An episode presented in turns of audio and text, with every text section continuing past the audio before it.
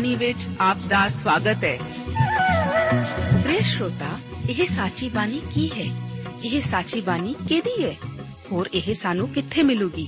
ਸ਼ਰੋਤਾ, ਇਹ ਸਾਚੀ ਬਾਣੀ ਦਾ ਸਾਡੇ ਜੀਵਨ 'ਚ ਕੀ ਲਾਭ ਹੈ? ਇਹਦਾ ਸਾਡੇ ਜੀਵਨ 'ਚ ਕੀ ਮੋਲ ਹੈ? ਇਹ ਸਾਰੇ ਪ੍ਰਸ਼ਨਾਂ ਦਾ ਉੱਤਰ ਸਾਨੂੰ ਇੱਕੋ ਹੀ ਜਗ੍ਹਾ 'ਚ ਲੱਭ ਸਕਦਾ ਹੈ। ਹੋਰ ਉਹ ਹੈ ਜੀਵਿਤ ਵਚਨ ਧਰਮ ਸ਼ਾਸਤਰ ਬਾਈਬਲ।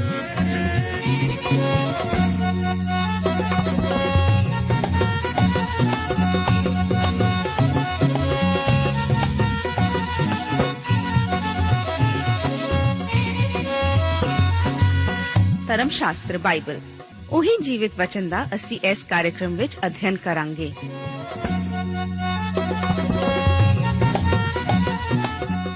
ਤੇ ਹੁਣ ਪਵਿੱਤਰ ਸ਼ਾਸਤਰ ਬਾਈਬਲ ਦਾ ਅਧਿਐਨ ਸ਼ੁਰੂ ਕਰਨ ਤੋਂ ਪਹਿਲਾਂ, ਆਈਏ ਅਸੀਂ ਆਪਣੇ ਮਨਾਂ ਨੂੰ ਤਿਆਰ ਕਰੀਏ ਇਸ ਭਜਨ ਦੁਆਰਾ।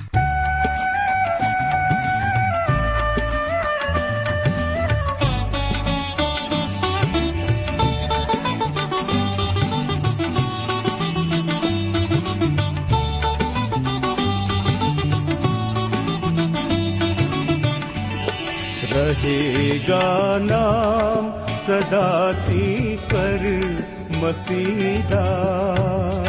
रहेगा नाम सदा मसीदा। रहेगा जग तलक सूरज रहेगा। रहेगा जग तलक रहेगा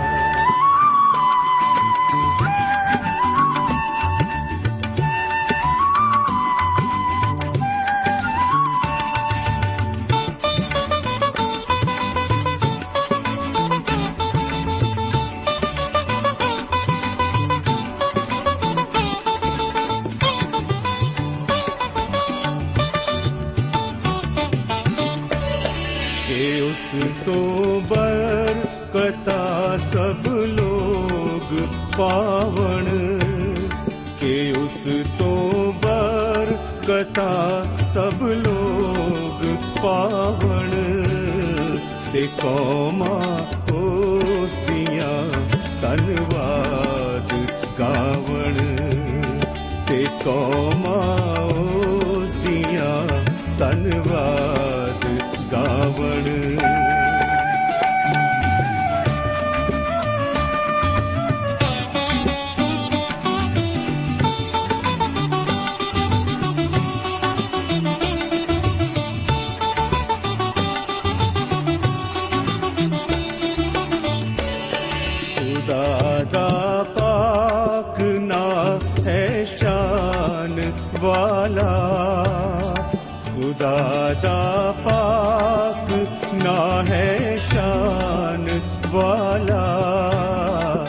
ਸਦਾ ਕਰ ਮੁਬਾਰਕ ਹੋ ਰਹੇਗਾ ਸਦਾ ਕਰ ਮੁਬਾਰਕ ਹੋ ਰਹੇਗਾ ਪਿਆਰੇ ਦੋਸਤੋ ਅੱਜ ਦੇ ਇਸ ਬਾਈਬਲ ਅਧਿਐਨ ਪ੍ਰੋਗਰਾਮ ਵਿੱਚ ਮੈਂ ਆਪ ਦਾ ਸਵਾਗਤ ਕਰਦਾ ਹਾਂ ਅੱਜ ਅਸੀਂ ਨਿਆਂਇਆਂ ਦੀ ਪੋਥੀ ਦੇ 5 ਅਧਿਆਏ ਦੀ ਪਹਿਲੀ ਆਇਤ ਤੋਂ ਲੈ ਕੇ 31 ਆਇਤ ਅਤੇ 6 ਅਧਿਆਏ ਉਸ ਦੀਆਂ 1 ਤੋਂ ਲੈ ਕੇ 4 ਆਇਤ ਤੱਕ ਦੇ ਵਚਨਾਂ ਬਾਰੇ ਅਧਿਐਨ ਕਰਾਂਗੇ। ਆਓ ਅਸੀਂ ਸ਼ੁਰੂ ਕਰਦੇ ਹਾਂ 5 ਅਧਿਆਏ ਨਾਲ। ਇਸ ਅਧਿਆਏ ਦਾ ਮੁੱਖ ਵਿਸ਼ਾ ਦੇਬੋਰਾ ਅਤੇ ਬਾਰਾਕ ਦਾ ਭਜਨ ਹੈ। ਚਾਰ ਅਧਿਆਏ ਵਿੱਚ ਅਸੀਂ ਦੇਬੋਰਾ ਨਾਲ ਸੰਬੰਧਿਤ ਵਾਕਿਆਤ ਉੱਤੇ ਧਿਆਨ ਦਿੱਤਾ ਸੀ। ਆਪ ਨੂੰ ਯਾਦ ਹੋਵੇਗਾ ਕਿ ਇਹ ਅੰਧਕਾਰ ਦੇ ਦਿਨ ਸਨ। ਇਹ ਘਟਨਾ ਇਸ ਰਾਇਲ ਦੇ ਉੱਤਰੀ ਭਾਗ ਵਿੱਚ ਵਾਪਰੀ ਸੀ। ਪਰਮੇਸ਼ਵਰ ਨੇ ਇਸਰਾਇਲ ਦਾ ਵੱਡਾ ਛੁਟਕਾਰਾ ਕੀਤਾ ਸੀ। ਇਹ ਭਜਨ ਪਰਮੇਸ਼ਵਰ ਦੀ ਉਸ ਫਤਿਹ ਦਾ ਹੈ ਅਤੇ ਇਸ ਵਿੱਚ ਸਾਰੀ ਘਟਨਾ ਨੂੰ ਹੀ ਦਰਸਾਇਆ ਗਿਆ ਹੈ। ਪੰਜ ਅਧਿਆਏ ਉਸ ਦੀਆਂ 1 ਤੋਂ ਲੈ ਕੇ 10 ਆਇਤਾਂ ਦੇ ਵਚਨ ਇਸ ਪ੍ਰਕਾਰ ਹਨ। ਵਚਨ ਵਿੱਚ ਲਿਖਿਆ ਹੈ। ਉਸੇ ਦਿਨ ਦਬੋਰਾ ਤੇ ਅਬੀਨੋਆਮ ਦੇ ਪੁੱਤਰ ਬਾਰਾਕ ਨੇ ਇਉਂ ਗਾਇਆ, ਇਸਰਾਇਲ ਦੇ ਸਰਦਾਰਾਂ ਦੀ ਸਰਦਾਰੀ ਲਈ ਅਤੇ ਲੋਕਾਂ ਦੇ ਆਪੇ ਹੀ ਭਰਤੀ ਹੋਣ ਲਈ ਯਹੋਵਾ ਨੂੰ ਧੰਨ ਆਖੋ। हे ਰਾਜਿਓ, ਸੁਣੋ ਅਤੇ हे ਰਾਜਪੁੱਤਰੋ, ਕੰਨ ਲਾਓ। ਮੈਂ, ਹਾਂ, ਮੈਂ ਯਹੋਵਾ ਲਈ ਗਾਵਾਂਗੀ। ਮੈਂ ਯਹੋਵਾ ਇਸਰਾਇਲ ਦੇ ਪਰਮੇਸ਼ਵਰ ਦੀ ਉਸਤਤ ਕਰਾਂਗੀ। हे ਯਹੋਵਾ, ਜਦ ਤੂੰ ਸੇਈਰ ਤੋਂ ਨਿਕਲਿਆ, ਜਦ ਤੂੰ ਆਦੋਮ ਦੀ ਭੂਮੀ ਤੋਂ ਤੁਰਿਆ, ਤਾਂ ਧਰਤੀ ਵੀ ਕੰਬ ਉੱਠੀ, ਆਕਾਸ਼ ਵੀ ਚੋਪ ਆਏ, ਘਟਾਂ ਤੋਂ ਵੀ ਕਣੀਆਂ ਵਰੀਆਂ, ਪਹਾੜ ਯਹੋਵਾ ਦੇ ਅੱਗੇੋਂ ਟਲ ਗਏ, ਇਹ ਸਿਨਈ ਵੀ ਯਹੋਵਾ ਇਸਰਾਇਲ ਦੇ ਪਰਮੇਸ਼ਵਰ ਦੇ ਅੱਗੇੋਂ ਅਨਾਥ ਦੇ ਪੁੱਤਰ ਸ਼ਮਗਰ ਦੇ ਦਿਨਾਂ ਵਿੱਚ ਯਾਇਲ ਦੇ ਦਿਨਾਂ ਵਿੱਚ ਸੜਕਾਂ ਵੇਲੀਆਂ ਰਹਿੰਦੀਆਂ ਸਨ ਅਤੇ ਰਾਹੀ ਪੈਆਂ ਦੇ ਰਾਹ ਤੁਰਦੇ ਸਨ। ਇਸਰਾਇਲ ਵਿੱਚ ਆਗੂ ਮੁੱਕ ਗਏ, ਉਹ ਉੱਕਾ ਹੀ ਮੁੱਕ ਗਏ, ਜਦ ਤੀਕ ਮੈਂ ਦਬੋਰਾ ਨਾ ਉੱਠੀ, ਜਦ ਤੀਕ ਮੈਂ ਇਸਰਾਇਲ ਵਿੱਚ ਮਾਤਾ ਬਣ ਕੇ ਨਾ ਉੱਠੀ। ਉਹਨਾਂ ਨੇ ਨਵੇਂ ਦੇਵਤੇ ਚੁਣੇ, ਤਦ ਫਾਟਕਾਂ ਕੋਲ ਲੜਾਈ ਹੋਈ, ਭਲਾ ਇਸਰਾਇਲ ਦੇਆਂ 40 ਹਜ਼ਾਰਾਂ ਵਿੱਚੋਂ ਇੱਕ ਢਾਲ ਜਾਂ ਇੱਕ ਵਰਸ਼ੀ ਵੀ ਨਹੀਂ ਸੀ। ਮੇਰਾ ਮਨ ਇਸਰਾਇਲ ਦੇ ਹਾਕਮਾਂ ਵੱਲ ਲੱਗਾ ਹੋਇਆ ਹੈ, ਜਿਨ੍ਹਾਂ ਨੇ ਆਪੋ ਆਪ ਨੂੰ ਲੋਕਾਂ ਵਿੱਚ ਖੁਸ਼ੀ ਨਾਲ ਪੇਸ਼ ਕੀਤਾ। ਯਹੋਵਾ ਨੂੰ ਧੰਨ ਆਖੋ। ਹੇ ਬੱਗਿਆਂ ਖੋਤਿਆਂ ਉੱਤੇ ਚੜਨ ਵਾਲਿਓ, ਹੇ ਨਫੀਸ ਗਲੀਚਿਆਂ ਉੱਤੇ ਬੈਠਣ ਵਾਲਿਓ, ਹੇ ਰਾਹ ਦੇ ਤੁਰਨ ਵਾਲਿਓ, ਤੁਸੀਂ ਇਹਦਾ ਚਰਚਾ ਕਰੋ। ਦਬੋਰਾ ਬਿਆਨ ਕਰਦੀ ਹੈ ਕਿ ਉਹ ਇੱਕ ਮਾਂ ਹੈ ਅਤੇ ਉਹ ਕਿਸੇ ਕਾਰੋਬਾਰ ਦੀ ਭਾਲ ਵਿੱਚ ਨਹੀਂ ਸੀ। ਉਹ ਪਰਮੇਸ਼ਵਰ ਦੀ ਚੁਣੀ ਹੋਈ ਸੀ। ਦਬੋਰਾ ਮਹੱਤਵਪੂਰਨ ਨਿਆਂਇਆਂ ਵਿੱਚੋਂ ਇੱਕ ਸੀ। ਉਹ ਯੋਗਤਾ ਵਿੱਚ ਉਥਨੀਏਲ ਨਾਲੋਂ ਕਾਫੀ ਅੱਗੇ ਸੀ। ਇਹ ਤਾਂ ਇੱਕ ਗਿਰਾਵਟ ਦਾ ਸਬੂਤ ਹੀ ਹੈ ਜਦੋਂ ਔਰਤਾਂ ਨੂੰ ਅਖਤਿਆਰ ਵਾਲੀ ਜਗ੍ਹਾ ਦਿੱਤੀ ਜਾਂਦੀ ਹੈ। ਇਹ ਤਾਂ ਕਮਜ਼ੋਰੀ ਅਤੇ ਢਿੱਲੇ ਯੁੱਗ ਦਾ ਹੀ ਇੱਕ ਚਿੰਨ੍ਹ ਹੈ। ਅਸੀਂ ਪਹਿਲਾਂ ਹੀ ਕਮਜ਼ੋਰ ਸੈਨਾਪਤੀ ਬਾਰਾਕ ਬਾਰੇ ਵੇਖ ਚੁੱਕੇ ਹਾਂ। ਉਹ ਇੱਕ ਜਨਾਰੜਾ ਸੀ। ਉਸ ਨੇ ਯੁੱਧ ਦੇ ਮੈਦਾਨ ਤੋਂ ਬਹੁਤ ਪਿੱਛੇ ਰਹਿਣਾ ਚਾਹਿਆ। ਉਹ ਤਾਂ ਬਿਲਕੁਲ ਨਹੀਂ ਸੀ ਲੜਨਾ ਚਾਹੁੰਦਾ ਅਤੇ ਘਰ ਹੀ ਰਹਿਣਾ ਚਾਹੁੰਦਾ ਸੀ। ਇਸ ਤੋਂ ਪਹਿਲਾਂ ਕਿ ਉਹ ਜਾਣ ਲਈ ਤਿਆਰ ਹੋਵੇ, ਦੇਬੋਰਾ ਨੂੰ ਉਸ ਨਾਲ ਜਾਣ ਲਈ ਸਹਿਮਤ ਹੋਣਾ ਪਿਆ। ਫਿਰ ਹੀ ਉਹ ਯੁੱਧ ਵਿੱਚ ਦੁਸ਼ਮਣ ਦਾ ਸਾਹਮਣਾ ਕਰਨ ਨੂੰ ਤਿਆਰ ਹੋਇਆ ਸੀ।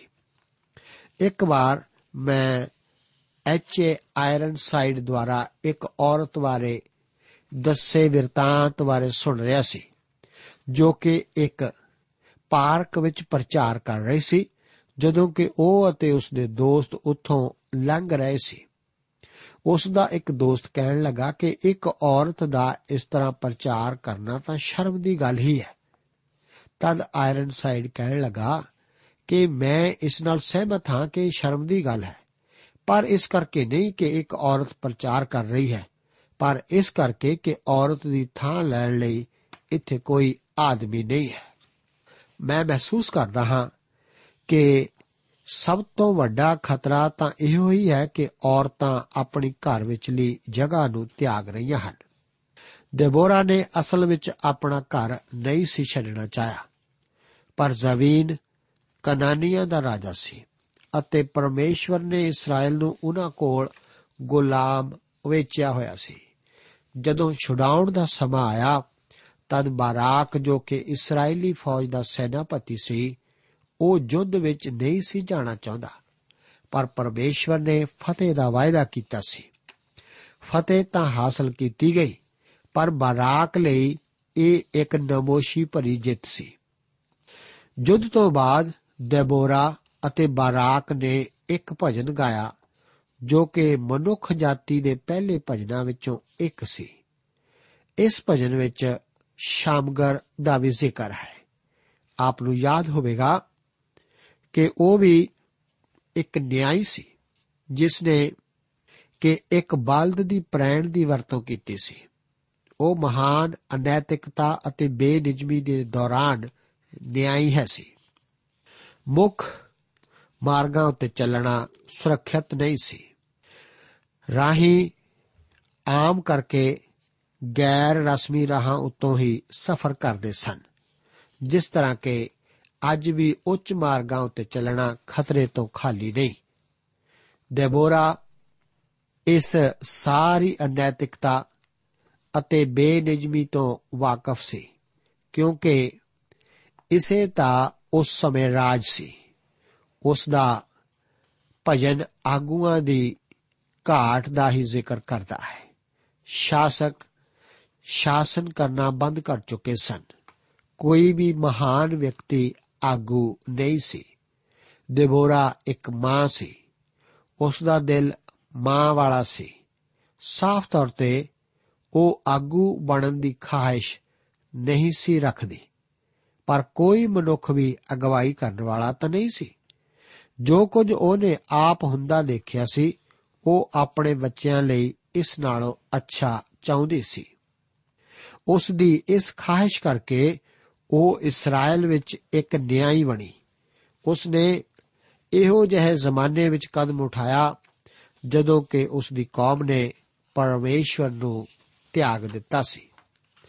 ਜਿਸ ਤਰ੍ਹਾਂ ਅੱਜ ਲੋਕ ਕਰਦੇ ਹਨ, ਇਸਰਾਇਲ ਨੇ ਪਰਮੇਸ਼ਵਰ ਦਾ ਇਨਕਾਰ ਕੀਤਾ ਸੀ। ਉਹ ਨਾਸਤਿਕ ਹੋਣ ਦੀ ਬਜਾਏ ਬਹੁਤ ਦੇਵਵਾਦੀ ਹੋ ਗਏ ਸਨ। ਉਹ ਬਹੁਤੇ ਦੇਵਤਿਆਂ ਦੀ ਬੰਦਗੀ ਕਰਨ ਲੱਗ ਪਏ ਸਨ। ਉਹਨਾਂ ਭੀੜਾਂ ਦੀ ਭੀੜਾਂ ਬਾਰੇ ਵਿਚਾਰ ਕਰੋ, ਜੋ ਕਿ ਅੱਜ ਪਰਮੇਸ਼ਵਰ ਤੋਂ ਰਹਿਤ ਜੀਵਨ ਬਿਤਾ ਰਹੇ ਹਨ।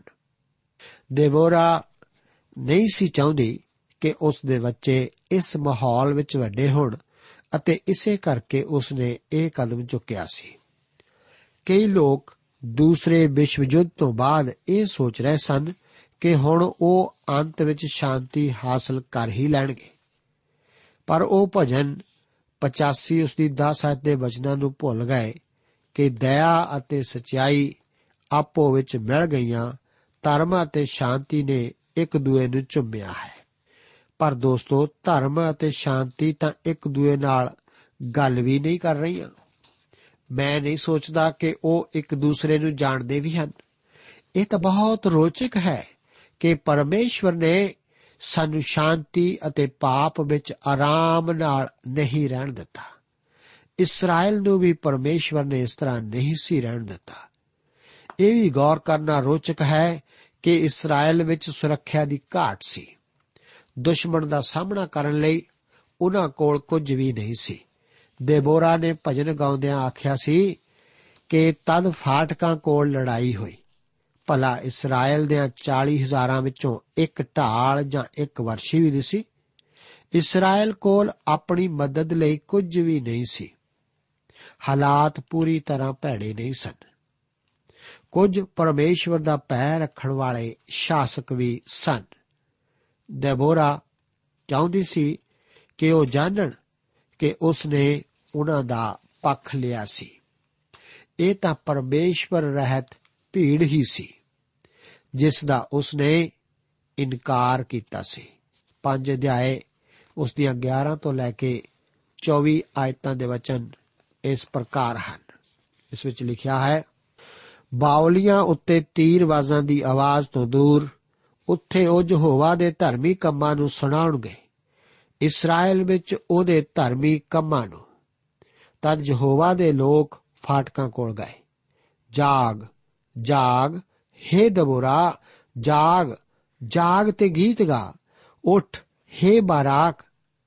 ਅਬੀਨੋਅਮ ਦੇ ਪੁੱਤਰ ਅਤੇ ਆਪਣੇ ਬੰਧੂਆਂ ਨੂੰ ਬੰਨ ਤਦ ਮੁਖੀਆਂ ਦੇ ਵਕੀਏ ਨੇ ਪਰਜਾ ਦੇ ਉੱਤੇ ਰਾਜ ਕੀਤਾ, ਯਹੋਵਾ ਨੇ ਮੈਨੂੰ ਬਲਵਾਨਾਂ ਉੱਤੇ ਰਾਜ ਦਿੱਤਾ। ਅਫਰਾਇਮ ਵਿੱਚੋਂ ਉਹ ਆਏ ਜਿਨ੍ਹਾਂ ਦੀ ਜੜ ਅਮਾਲੇਕ ਵਿੱਚ ਸੀ। ਤੇਰੇ ਪਿੱਛੇ हे ਬਿੰਜਾਮੀਨ, ਤੇਰੇ ਲੋਕਾਂ ਵਿੱਚ, ਮਾਕੀਰ ਵਿੱਚੋਂ ਹਾਕਮ ਉਤਰ ਆਏ ਅਤੇ ਜ਼ਬੂਲੂਨ ਵਿੱਚੋਂ ਉਹ ਜਿਹੜੇ ਸੈਨਾਪਤੀ ਦਾ ਡੰਡਾ ਵਰਤਦੇ ਹਨ ਅਤੇ ਯਿਸਾਕਾਰ ਦੇ ਸਰਦਾਰ ਦਬੋਰਾ ਦੇ ਨਾਲ ਸਨ। ਜਿਸਾਕਾਰ ਤੇ ਬਾਰਾਕ ਵੀ ਉਹ ਖੱਡ ਵਿੱਚ ਪੈਦਲ ਘੱਲਿਆ ਗਿਆ। ਰੂਬੇਨ ਦੇ ਜਥਿਆਂ ਵਿੱਚ ਵੱਡੀਆਂ ਵੱਡੀਆਂ ਚਿਤਮਣੀਆਂ ਹੋਈਆਂ। ਤੂੰ ਕਿਉਂ ਵਾੜਿਆਂ ਦੇ ਵਿੱਚ ਰਿਹਾ? ਇੱਜੜਾਂ ਦੇ ਮਿਆਂਕਣੇ ਨੂੰ ਸੁਣਨ ਲਈ? ਰੂਬੇਨ ਦੇ ਜਥਿਆਂ ਲਈ ਵੱਡੀਆਂ ਵੱਡੀਆਂ ਚਿਤਮਣੀਆਂ ਹੋਈਆਂ। ਗਿਲਾਦ ਜਰਦਨ ਪਾਰ ਵਸਿਆ ਅਤੇ ਦਾਨ ਕਿਉਂ ਹਜ਼ਾਰਾਂ ਵਿੱਚ ਰਿਹਾ? ਆਸ਼ੇਰ ਸਮੁੰਦਰ ਦੇ ਕੰਢੇ ਉੱਤੇ ਵਸਿਆ। ਅਤੇ ਆਪਣੇ ਘਾਟਾਂ ਵਿੱਚ ਬੈਠਾ ਰਿਹਾ। ਜ਼ਬਲੂਨ ਅਤੇ ਨਫਤਾਲੀ ਉਹ ਲੋਕ ਸਨ ਜਿਨ੍ਹਾਂ ਨੇ ਰੜੇ ਦੀਆਂ ਉੱਚੀਆਂ ਥਾਵਾਂ ਤੇ ਆਪਣਿਆਂ ਪ੍ਰਾਣਾਂ ਨੂੰ ਤੁਛ ਜਾਣਿਆ। ਰਾਜੇ ਆਣ ਕੇ ਲੜੇ। ਤਦ ਕਨਾਨ ਦੇ ਰਾਜੇ ਲੜੇ। ਤੇ ਆਨਾਕ ਵਿੱਚ ਮਗਿੱਦੋ ਦੇ ਪਾਣੀਆਂ ਕੋਲ ਉਹਨਾਂ ਨੇ ਚਾਂਦੀ ਦੀ ਲੁੱਟ ਨਾ ਲੁੱਟੀ। ਉਹ ਆਕਾਸ਼ੋਂ ਲੜੇ ਤਾਰੇ ਆਪਣੀਆਂ ਦੌੜਾਂ ਵਿੱਚ ਸੀਸਰਾ ਨਾਲ ਲੜੇ। ਕਿਸ਼ੋਨ ਦੀ ਨਦੀ ਉਹਨਾਂ ਨੂੰ ਰੋੜ ਕੇ ਲੈ ਗਈ। ਉਹ ਪੁਰਾਣੀ ਨਦੀ, ਕਿਸ਼ੋਨ ਦੀ ਨਦੀ। ਹੈ ਮੇਰੀ ਜਾਨ, ਤੂੰ ਬਲ ਨਾਲ ਅੱਗੇ ਚੱਲ। ਤਦ ਘੋੜਿਆਂ ਦੇ ਖੁਰ ਟਾਪਾਂ ਮਾਰਦੇ ਸਨ, ਬਲਵਾਨਾਂ ਦੇ ਕੁੱਦ ਕੁੱਦਣ ਤੋਂ। ਮੇਰੋਜ਼ ਨੂੰ ਸਰਾਪ ਦਿਓ, ਯਹੋਵਾ ਦੇ ਦੂਤ ਨੇ ਆਖਿਆ। ਉਹਦੇ ਵਸਨੀਕਾਂ ਨੂੰ ਕਰੜਾ ਸਰਾਪ ਦਿਓ, ਕਿਉਂ ਜੋ ਉਹ ਯਹੋਵਾ ਦੀ ਸਹਾਇਤਾ ਨੂੰ ਨਾ ਆਏ। ਯਹੋਵਾ ਦੀ ਸਹਾਇਤਾ ਨੂੰ ਸੂਰਵੀਰਾਂ ਦੇ ਵਿਰੁੱਧ। ਹਵਰ ਕੇਨੀ ਦੀ ਤੀਵੀਂ ਜਾਇਲ ਸਭਨਾ ਤੀਵੀਆਂ ਨਾਲੋਂ ਮੁਬਾਰਕ ਹੋਵੇ, ਉਹ ਤੰਬੂ ਦੀਆਂ ਤੀਵੀਆਂ ਨਾਲੋਂ ਮੁਬਾਰਕ। ਫਾਟਕ ਕੇ ਇਕੱਠੇ ਹੋਣ ਦਾ ਸਥਾਨ ਸੀ। ਜਦੋਂ ਵੀ ਲੋਕ ਉੱਥੇ ਇਕੱਠੇ ਹੋਣ, ਉਹ ਭੂਤਕਾਲ ਦੇ ਸਾਂਝੇ ਵਿਸ਼ਿਆਂ ਦੀ ਬਜਾਏ, ਉਹ ਤਾਂ ਪਰਮੇਸ਼ਵਰ ਦੇ ਧਰਮ ਦੇ ਕੰਮਾਂ ਦੀ ਚਰਚਾ ਕਰਨਗੇ। ਇਸ ਦੀ ਦੁਸ਼ਮਣ ਉੱਤੇ ਫਤਿਹ ਤੋਂ ਬਾਅਦ ਦੇਬੋਰਾ ਫਿਰ ਬਾਰਾਕ ਨੂੰ ਆਗੂ ਬਣਨ ਨੂੰ ਆਖਦੀ ਹੈ। ਪਰ ਉਹ ਇਸ ਤਰ੍ਹਾਂ ਨਹੀਂ ਕਰਦਾ। ਇਸ ਤਰ੍ਹਾਂ ਉਹ ਬਤੌਰ ਆਗੂ ਆਪਣੀ ਸੇਵਾ ਸ਼ੁਰੂ ਰੱਖਦੀ ਹੈ। ਹੁਣ ਗੋਤ ਆ ਮਿਲੇ ਹਨ, ਪਰ ਕੁਝ ਗੋਤਾਂ ਨੇ ਇਸ ਵਿੱਚ ਮਦਦ ਨਹੀਂ ਸੀ ਕੀਤੀ। ਰੂਬੇਨ ਨੇ ਆਪਣੀ ਸੈਨਾ ਯੁੱਧ ਵਾਸਤੇ ਨਹੀਂ ਸੀ ਭੇਜੀ। ਉਹ ਗਵਾਂਡ ਵਿੱਚ ਨਜ਼ਦੀਕ ਹੀ ਸਨ, ਪਰ ਉਹਨਾਂ ਨੇ ਅਜਿਹਾ ਕੁਝ ਨਹੀਂ ਸੀ ਕੀਤਾ। ਉਹਨਾਂ ਨੇ ਸ਼ਾਇਦ ਆਪਣੇ ਪਸ਼ੂਆਂ ਨਾਲ ਹੀ ਰਹਿਣਾ ਚਾਹਿਆ, ਕਿਉਂਕਿ ਉਹਨਾਂ ਨੂੰ ਇਹ ਵਿਸ਼ਵਾਸ ਨਹੀਂ ਸੀ ਕਿ ਕੋਈ ਹੋਰ ਉਹਨਾਂ ਦੇ ਪਸ਼ੂਆਂ ਦੀ ਰਾਖੀ ਵੀ ਕਰ ਸਕਦਾ ਹੈ। ਪਰ ਇਸ ਦੇ ਉਲਟ ਯਿਸਾਕਾਰ ਦਾ ਗੋਤ ਦੇਬੋਰਾ ਅਤੇ ਬਾਰਾਕ ਦੇ ਨਾਲ ਸੀ। ਦਾਨ ਕਾਰੋਬਾਰ ਵਿੱਚ ਮਹਾਨ ਸੀ। ਉਹ ਇਸ ਦੇ ਵਿੱਚ ਮਗਨ ਸੀ। ਇਸ ਦੇ ਲੋਕ ਵੀ ਯੁੱਧ ਲਈ ਸ਼ਾਮਲ ਨਹੀਂ ਹੋਏ। ਮਨੁੱਖੀ ਸੁਭਾਅ ਕਦੇ ਨਹੀਂ ਬਦਲਦਾ। ਦੇਬੋਰਾ ਦੇ ਦਿਨਾਂ ਦੀ ਤਰ੍ਹਾਂ ਅੱਜ ਵੀ ਕਈ ਲੋਕ ਆਪਣੇ ਮੁਲਕ ਨੂੰ ਨੀਵਾ ਦਿਖਾਉਂਦੇ ਹਨ, ਜੋ ਕਿ ਉਹਨਾਂ ਨੂੰ ਕਰਨਾ ਨਹੀਂ ਚਾਹੀਦਾ। ਇਹ ਦੋਵੇਂ ਗੋਤ ਅਸਲ ਵਿੱਚ ਲੜੇ ਸਨ। ਇਸਰਾਇਲ ਦੇ ਕੁਝ ਸਹਿਯੋਗੀ ਪਹਿਲਾਂ ਆਪਸੀ ਦੁਸ਼ਮਣ ਸਨ। ਉਹਨਾਂ ਨੇ ਮੈਗਿੱਦੋ ਦੇ ਪਾਣੀਆਂ ਕੋਲ ਮਦਦ ਕੀਤੀ ਸੀ, ਜੋ ਕਿ ਇੱਕ ਦਿਨ ਅਰਮਗਦੋਨ ਹੋਵੇਗਾ। ਸੱਚਮੁੱਚ ਪਰਮੇਸ਼ਵਰ ਇਸ ਦੁਸ਼ਮਣ ਦੇ ਵਿਰੁੱਧ ਸੀ। ਮੇਰੋਜ਼ ਦੇ ਵਾਸੀ ਵੀ ਮਦਦ ਨੂੰ ਨਹੀਂ ਸੀ ਆਏ। ਇਸ ਕਰਕੇ ਉਹ ਸਰਾਪੀ ਠਹਿਰਾਏ ਗਏ ਸਨ। ਅੱਜ ਵੀ ਬਹੁਤ ਲੋਕ ਹਨ ਜੋ ਕਿ ਪਰਮੇਸ਼ਵਰ ਦੇ ਕੰਮ ਦੀ ਮਦਦ ਨੂੰ ਨਹੀਂ ਆਉਂਦੇ। ਇਸ ਜਿੱਤ ਦੀ ਨਾਇਕਾ ਯਾਏਲ ਸੀ ਨਾ ਕਿ ਬਾਰਾਕ। ਜੋ ਜਾਏਲ ਨੇ ਕੀਤਾ ਸੀ, ਇਹ ਤਾਂ ਇੱਕ ਭਿਆਨਕ ਗੱਲ ਸੀ। ਪੰਜ ਅਧਿਆਏ, ਉਸ ਦੀਆਂ 28 ਤੋਂ 31 ਆਇਤਾਂ ਦੇ ਵਚਨ ਅੱਗੇ ਅਸੀਂ ਇਸ ਤਰ੍ਹਾਂ ਪੜ੍ਹਦੇ ਹਾਂ ਤੇ ਲਿਖਿਆ ਹੈ, ਸੀਸਰਾ ਦੀ ਮਾਤਾ ਬਾਰੀ ਵਿੱਚੋਂ ਝਾਕ ਮਾਰ ਕੇ ਝਰੋਖੇ ਵਿੱਚੋਂ ਚਿল্ਲਾਈ ਉਹਦੇ ਰੱਥ ਦੇ ਆਉਣ ਵਿੱਚ ਇੱਡਾ ਚਿਰ ਕਿਉਂ ਲੱਗਾ? ਉਹਦੇ ਰੱਥਾਂ ਦੇ ਪਹੀਏ ਢਿੱਲ ਕਿਉਂ ਲਾਉਂਦੇ ਹਨ? ਉਹਦੀਆਂ ਸਿਆਣੀਆਂ ਸਰਦਾਰਨੀਆਂ ਨੇ ਉਹਨੂੰ ਉੱਤਰ ਦਿੱਤਾ। ਸਗੋਂ ਉਸਨੇ ਆਪਣੇ ਆਪ ਨੂੰ ਉੱਤਰ ਦਿੱਤਾ। ਭਲਾ ਉਹ ਨਹੀਂ ਲੁੱਟ ਪਾ ਪਾ ਕੇ ਉਹਨੂੰ ਵੰਡਦੇ ਹਨ? ਇੱਕ ਇੱਕ ਵੀਰ ਨੂੰ ਇੱਕ ਦੋ ਕੁੜੀਆਂ ਅਤੇ ਸੀਸਰਾ ਨੂੰ ਰੰਗ ਬਰੰਗੇ ਵਸਤਰ ਦੀ ਲੁੱਟ। ਰੰਗ ਬਰੰਗੇ ਕੱਢਿਆਂ ਹੋਇਆਂ ਵਸਤਰਾਂ ਦੀ ਲੁੱਟ, ਲੁੱਟੇ ਹੋਇਆਂ ਦੀਆਂ ਧੌਣਾਂ ਦਾ ਦੋ ਪਾਸਾ ਕੰਡਿਆ ਹੋਇਆ ਰੰਗ ਬਰੰਗਾ ਵਸਤਰ। ਇਸੇ ਤਰ੍ਹਾਂ, ਹੈ ਯਹੋਵਾ, ਤੇਰੇ ਸਾਰੇ ਵਰੀ ਨਾਸ ਹੋ ਜਾਣ, ਪਰ ਉਹ ਪ੍ਰੇਮੀ ਸੂਰਜ ਵਾਂਗਰ ਹੋਣ, ਜਦ ਉਹ ਆਪਣੇ ਬਲ ਨਾਲ ਚੜਦਾ ਹੈ ਅਤੇ ਦੇਸ਼ ਨੂੰ 40 ਵਰੇ ਸੁਖ ਰਿਆ। ਹੁਣ ਇੱਥੇ ਇੱਕ ਮਾਂ ਦੇ ਦਿਲ ਨੂੰ ਪ੍ਰਗਟ ਕੀਤਾ ਗਿਆ ਹੈ। ਉਹ ਯਾਦ ਰੱਖਦੀ ਹੈ ਕਿ ਸੀਸਰਾ ਭਾਵੇਂ ਇੱਕ ਦੁਸ਼ਮਣ ਹੈ ਉਸ ਦੀ ਵੀ ਮਾਂ ਸੀ। ਯਾਇਲ ਦੇ ਕੰਮ ਦੀ ਸ਼ਲਾਘਾ ਕਰਨ ਦੇ ਨਾਲ ਨਾਲ ਉਹ ਸੀਸਰਾ ਦੀ ਮਾਂ ਦਾ ਖਿਆਲ ਵੀ ਕਰਦੀ ਹੈ। ਸੀਸਰਾ ਦੀ ਮਾਂ ਨੂੰ ਦਿਲ ਵਿੱਚ ਪਤਾ ਸੀ ਕਿ ਕੀ ਵਾਪਰਿਆ ਹੈ। ਉਹ ਜਾਣਦੀ ਸੀ ਕਿ ਉਹ ਕਤਲ ਕੀਤਾ ਜਾ ਚੁੱਕਾ ਸੀ। ਇਸ ਘਟਨਾ ਵਿੱਚ ਵੀ ਦੇਵੋਰਾ ਦਾ ਦਿਲ ਇੱਕ ਮਾਂ ਵੱਲ ਭਾਰਾ ਆਉਂਦਾ ਹੈ, ਕਿਉਂਕਿ ਉਹ ਖੁਦ ਇੱਕ ਮਾਂ ਸੀ। ਬੀਤੇ ਸਮੇਂ ਵਿੱਚ ਇਹੋ ਜਿਹੀਆਂ ਮਾਵਾਂ ਹੋਈਆਂ ਹਨ, ਜਿਨ੍ਹਾਂ ਨੇ ਬੁਰੇ ਦਿਨਾਂ ਉੱਤੇ ਫਤਿਹ ਪਾਈ ਸੀ।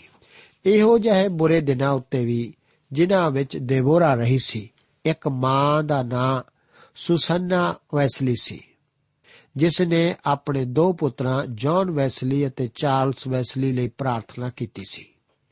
ਦੋਸਤੋ, ਇੱਥੇ ਮੈਂ ਨਾਰੀਤਵ ਜਾਂ ਮਾਤਾਪਣ ਦੀ ਬੰਦਗੀ ਕਰਨ ਬਾਰੇ ਗੱਲ ਨਹੀਂ ਕਰ ਰਿਹਾ। ਪਰ ਮੈਂ ਇਹ ਕਹਿਣ ਦੀ ਖਾਹਿਸ਼ ਰੱਖਦਾ ਹਾਂ ਕਿ ਅਸੀਂ ਇਸ ਨਾਲ ਸੰਬੰਧਿਤ ਪਰਮੇਸ਼ਰ ਦੇ ਖਿਆਲ ਤੋਂ ਦੂਰ ਹੁੰਦੇ ਜਾ ਰਹੇ ਹਾਂ।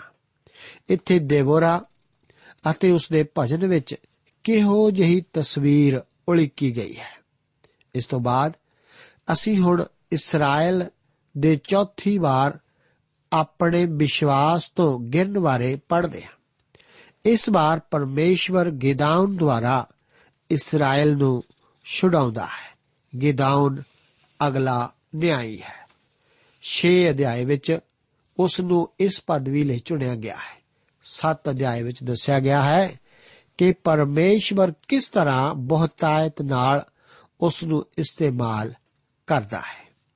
ਭਾਵੇਂ ਉਹ ਜ਼ਿਆਦਾ ਸਿਰ ਕੱਢ ਨਿਆਈ ਨਹੀਂ, ਫਿਰ ਵੀ ਉਹ ਸਭ ਤੋਂ ਵੱਧ ਰੋਚਕ ਨਿਆਈਆਂ ਵਿੱਚੋਂ ਇੱਕ ਹੈ। ਅਸਲ ਵਿੱਚ ਤਾਂ ਨਿਆਈਆਂ ਵਿੱਚੋਂ ਕੋਈ ਵੀ ਮਹਾਨ ਨਹੀਂ ਸੀ। ਉਹ ਤਾਂ ਮੱਧਮ ਵਰਗ ਦੇ ਛੋਟੇ ਲੋਕ ਹੈ ਸਨ। ਹਰ ਇੱਕ ਬੇਮਹੱਤਵਪੂਰਨ, ਗੈਰ ਕਾਫੀ ਅਤੇ ਗੈਰ ਢੁਕਮਾ ਅਤੇ ਅਯੋਗ ਸੀ। ਹਰ ਇੱਕ ਦੇ ਜੀਵਨ ਵਿੱਚ ਕੁਝ ਭੁੱਲ ਸੀ। ਹਰ ਇੱਕ ਵਿੱਚ ਕੁਝ ਨਾ ਕੁਝ ਸਾਫ਼ ਨੁਕਸ ਸੀ। ਅਤੇ ਕਦੇ-ਕਦੇ ਤਾਂ ਇਹੋ ਨੁਕਸ ਹੀ ਸੀ ਜਿਸ ਕਰਕੇ ਪਰਮੇਸ਼ਵਰ ਨੇ ਉਹਨਾਂ ਨੂੰ ਚੁਣਿਆ ਸੀ। ਅਤੇ ਇਸਤੇਮਾਲ ਵੀ ਕੀਤਾ ਸੀ। ਮੈਂ ਇਸ ਘਟਨਾ ਨਾਲ ਸੰਬੰਧਿਤ ਇਸ ਦੀ ਭੂਮਿਕਾ ਬਾਰੇ ਆਪ ਨੂੰ ਕੁਝ ਦੱਸਣਾ ਚਾਹਾਂਗਾ। ਕਈ ਸਾਲ ਤਾਂ ਆਲੋਚਕ ਨਿਆਂਇਆਂ ਦੀ ਲਿਖਤ ਨੂੰ ਮੰਨਦੇ ਹੀ ਨਹੀਂ ਸਨ, ਕਿਉਂਕਿ ਉਹਨਾਂ ਦਾ ਵਿਚਾਰ ਸੀ ਕਿ ਭੂਤ ਕਾਲ ਵਿੱਚ ਇਹੋ ਜਿਹੀ ਕੋਈ ਗਲਤ ਹਾਲਾਤ ਨਹੀਂ ਸੀ ਜਿਨ੍ਹਾਂ ਨੂੰ ਨਿਆਂਇਆਂ ਦੀ ਪੋਥੀ ਨਾਲ ਜੋੜਿਆ ਜਾ ਸਕਦਾ ਹੋਵੇ। ਪਰ ਪੁਰਾਤਤਵ ਵਿਭਾਗ ਦੀ ਕਹੀ ਦੀ ਖੁਦਾਈ ਕਰਕੇ ਹੁਣ ਇਹ ਸਭ ਕੁਝ ਬਦਲ ਚੁੱਕਾ ਹੈ। ਹੁਣ ਅਸੀਂ ਇਤਿਹਾਸਿਕ ਤੌਰ ਤੇ ਜਾਣਦੇ ਹਾਂ ਕਿ ਠੀਕ ਨਿਆਂਇਆਂ ਦੇ ਸਮੇਂ ਮਿਸਰ ਬਹੁਤ ਕਮਜ਼ੋਰ ਸੀ। ਇਹ ਇੱਕ ਵਿਸ਼ਵ ਸ਼ਕਤੀ ਰਹਿ ਚੁੱਕਾ ਸੀ, ਪਰ ਇਸ ਦੇ ਫਿਰਾਉਣਾ ਦੇ ਕਮਜ਼ੋਰ ਮਨੁੱਖ ਹੋਣ ਕਰਕੇ ਇਹ ਵੀ ਕਮਜ਼ੋਰ ਹੋ ਗਿਆ ਸੀ। ਅੰਦਰੂਨੀ ਮੁਸ਼ਕਲਾਂ ਅਤੇ ਸਮੱਸਿਆਵਾਂ ਵੀ ਮੌਜੂਦ ਸਨ। ਡੈਡ ਸੀ ਦੇ ਪੂਰਬ ਅਤੇ ਦੱਖਣ ਵੱਲੋਂ ਖਾਨਾ ਬਦੋਸ਼ ਕਬੀਲੇ ਅੰਦਰ ਖੁਸਣੇ ਸ਼ੁਰੂ ਹੋ ਚੁੱਕੇ ਸਨ। ਅਜਿਹਾ ਉੱਥੇ ਅਕਾਲ ਅਤੇ ਸੋਕਾ ਪੈਣ ਕਰਕੇ ਸੀ। ਇਸ ਕਰਕੇ ਇਹ ਇਸرائیਲੀ ਖੇਤਰ ਵਿੱਚ ਵੀ ਘੁਸ ਰਹੇ ਸਨ। ਮਿਦਿਆਨੀ ਅਤੇ ਅਮਾਲੇਕੀ ਵੀ ਇਸ ਰੇਗਿਸਤਾਨ ਦੇ ਟੱਪਰੀ ਵਾਸ ਹੀ ਸਨ। ਅੱਗੇ 6 ਅਧਿਆਏ ਉਸ ਦੀਆਂ 1 ਤੋਂ ਲੈ ਕੇ 4 ਆਇਤਾਂ ਦੇ ਵਚਨ ਇਸ ਪ੍ਰਕਾਰ ਹਨ। ਇਸ ਵਿੱਚ ਲਿਖਿਆ ਹੈ ਇਸرائیਲੀਆਂ ਨੇ ਯਹੋਵਾ ਅੱਗੇ ਦੁਹਾਈ ਦਿੱਤੀ, ਉਸ ਦੇ ਅੱਗੇ ਬੁਰੀਾਈ ਕੀਤੀ, ਤਦ ਯਹੋਵਾ ਨੇ ਉਹਨਾਂ ਨੂੰ ਸੱਤਾਂ ਵਰਿਆਂ ਤੋੜੀ ਮਿਦਿਆਨੀਆਂ ਦੇ ਹੱਥ ਵਿੱਚ ਕਰ ਦਿੱਤਾ। ਮਿਦਿਆਨੀਆਂ ਦਾ ਹੱਥ ਇਸرائیਲੀਆਂ ਉੱਤੇ ਤਕੜਾ ਹੋਇਆ ਅਤੇ ਮਿਦਿਆਨੀਆਂ ਦੇ ਕਾਰਨ ਇਸرائیਲੀਆਂ ਨੇ ਆਪਣੇ ਲਈ ਪਹਾੜਾਂ ਵਿੱਚ ਘੁਰੇ ਅਤੇ ਗੁਫਾਵਾਂ ਵਿੱਚ ਕੋਟ ਬਣਾਏ ਅਤੇ ਜਿਹਾ ਹੁੰਦਾ ਸੀ ਪਈ ਜਿਸ ਵੇਲੇ ਇਸرائیਲੀ ਕੁਝ ਬੀਜਦੇ ਸਨ, ਤਾਂ ਮਿਦਿਆਨੀ ਅਤੇ ਅਮਾਲੇਕੀ ਅਤੇ ਪੂਰਬੀ ਲੋਕ ਉਹਨਾਂ ਉੱਤੇ ਚੜ ਆਉਂਦੇ ਸਨ ਅਤੇ ਉਹਨਾਂ ਦੇ ਸਾਹਮਣੇ ਤੰਬੂ ਲਾ ਕੇ ਪੈਲੀਆਂ ਦਾ ਫਲ ਅਜ਼ਾ ਦੇ ਆਪਣਨ ਤੋੜੀ ਉਜਾੜ ਦਿੰਦੇ ਸਨ ਅਤੇ ਇਸਰਾਇਲ ਦੇ ਵਿੱਚ ਆਹਾਰ ਨਹੀਂ ਰਹਿਣ ਦਿੰਦੇ ਸਨ। ਨਾ ਭੇਡ, ਨਾ ਵਲਦ, ਨਾ ਖੋਤਾ।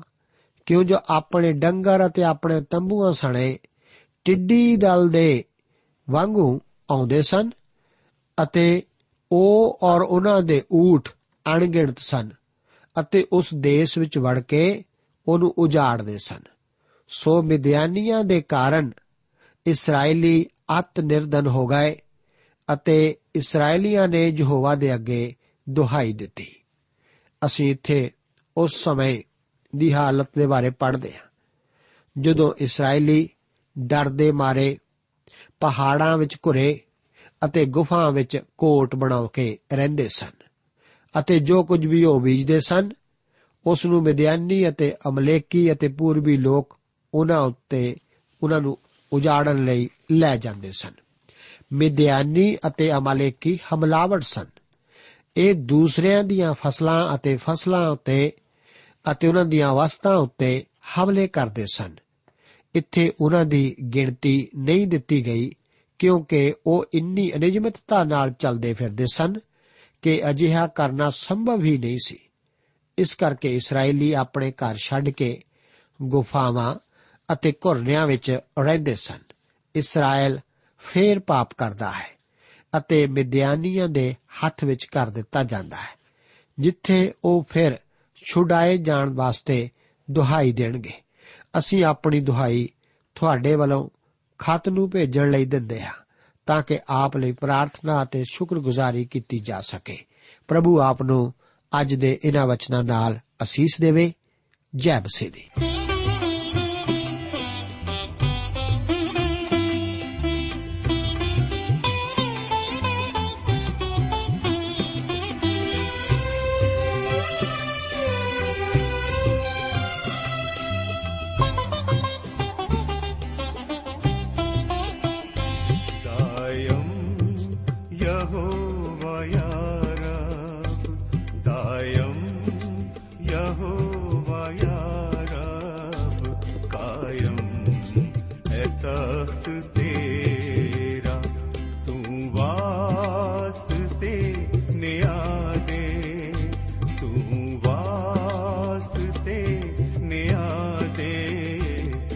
तख्त अपना है बचाया दायम यहोवा यारब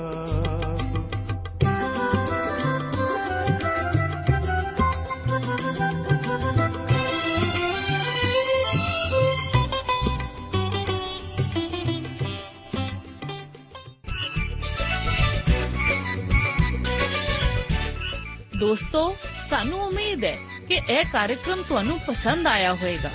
ਤੇ ਇਹ ਕਾਰਜਕ੍ਰਮ ਸੁਣ ਕੇ ਤੁਹਾਨੂੰ ਬਰਕਤਾਂ ਮਿਲੀਆਂ ਹੋਣਗੀਆਂ। ਜੇ ਤੁਸੀਂ ਇਹ ਕਾਰਜਕ੍ਰਮ ਦੇ ਬਾਰੇ ਕੁਝ ਪੁੱਛਣਾ ਚਾਹੁੰਦੇ ਹੋ, ਤੇ ਸਾਨੂੰ ਇਸ ਪਤੇ ਤੇ ਲਿਖੋ। Programme Sachi Bani, post box number 1715 sector 36 Chandigarh 160036 ਪਤਾ ਇੱਕ ਵਾਰ ਫੇਰ ਸੁਣ ਲਓ। Programme Sachi Bani post box number 1715 sector 36 Chandigarh 160036 ਸਾਡਾ ਈਮੇਲ ਪਤਾ ਹੈ punjabi ttb at twr.in ਪਤਾ ਇੱਕ ਵਾਰ ਫੇਰ ਸੁਣ ਲਓ punjabi ttb at twr.in ਹੁਣ ਸਾਡੇ ਪ੍ਰੋਗਰਾਮ ਦਾ ਸਮੇਂ ਸਮਾਪਤ ਹੁੰਦਾ ਹੈ ਉਮੀਦ ਹੈ ਅਗਲੇ ਪ੍ਰੋਗਰਾਮ ਵਿੱਚ ਤੁਹਾਡੇ ਨਾਲ ਫੇਰ ਪੇਂਟ ਹੋਏਗੀ। ਰੱਬ ਤੁਹਾਨੂੰ ਬਰਕਤ ਦੇ।